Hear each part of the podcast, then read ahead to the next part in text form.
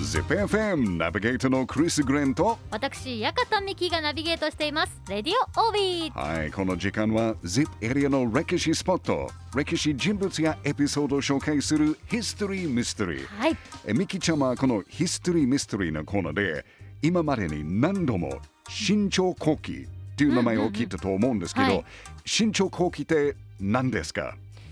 昔の 歴史についてを綴っている本ピンポンそうですよく勉強しましたね。はい。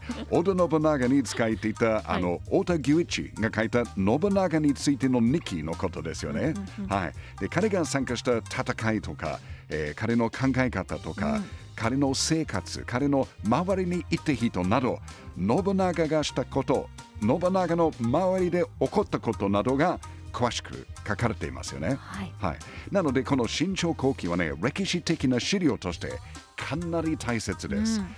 そしてもちろんこの新潮後期に出てくる侍たちも歴史的に大切な人たちばかりですが、学校の教科書とか、うん。まあ、テレビ、ドラマ、映画、本などにははい。出てこないからネームバリューが低い人もかなり多いんですよね。うん。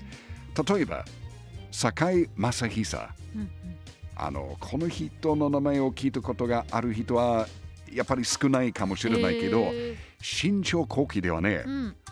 他の人と比べることができないくらい素晴らしい才能があると書かれています。へー。かなり褒め言葉じゃないですか。ねうん。嬉しいですよそんな言われたら、うん。うん、あの堺正久がねいつどこで生まれたかはまあヒストリーミステリーなんですがはい現在の愛知県か岐阜県で生まれたと考えられてます。まあどっちでもやっぱり ZIP エリアですよね。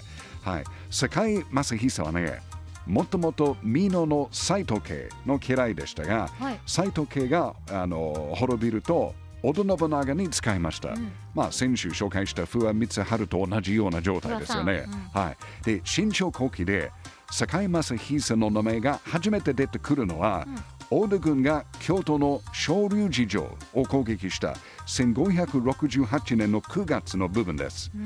でこの時はね、堺軍が敵の首50以上を取ったと書かれてます。へえ50以上ですか50以す上です。ごい数はい。まあその後は1569年、信長が伊勢を攻撃した岡町城の戦いでは、勇気がある戦いをしたとか、1570年に信長が妹の旦那さん、浅井長政のお城、大谷城を攻撃した時にも大活躍したとか、えーあの有名な穴川の戦いでは、堺正久がね、先鋒を務めたと書いてあります。まあ、先鋒は軍の一番前にいる侍ですから、最初に敵と戦う侍ですね。えー、私だったら後ろに行っちゃう でそこちゃんとも一番前に一番前のはうんやっぱり偉いです。うんはい。あの、ということは、信長が信用する、そして強い人じゃないと先鋒はお願いしないんですよね。はい。で、あの歴史的な穴川の戦いで、堺正久がね、はい。先鋒を務めたっていうことはやっぱりすごいんですけど、実はこの姉川の戦いの時堺正久として大変なことがありました。彼の息子久常と同時に甥の十兵衛が戦いの途中で亡くなりました、え自分の息子自分の甥が目の前で亡くなるということはうんやっぱり辛いんですー、よね、はい。ダメージがすごい、はい、そうですよね。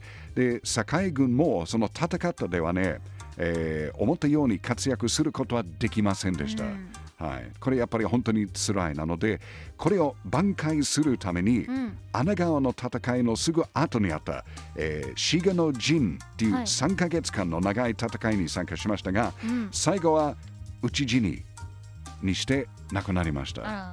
うんまあ、それが1570年12月23日でした。織田信長の家来、堺正久をしてる人は、まあ、少ないかもしれないけど、ZIP エリアの大切な歴史人物の一人ですね。やっぱり ZIP エリアの歴史って面白いですね。